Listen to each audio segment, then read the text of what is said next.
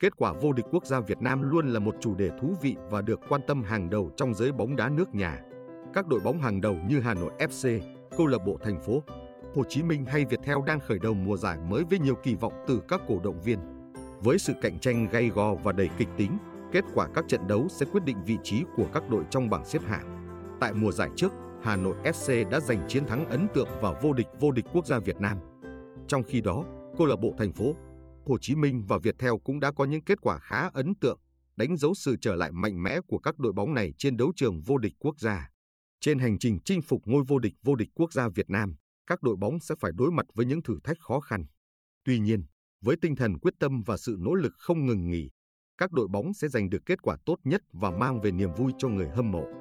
Kết quả vô địch quốc gia Việt Nam không chỉ là đánh giá cho sự thành công của từng đội bóng, mà còn phản ánh được sự phát triển và tiến bộ của bóng đá Việt Nam nói chung.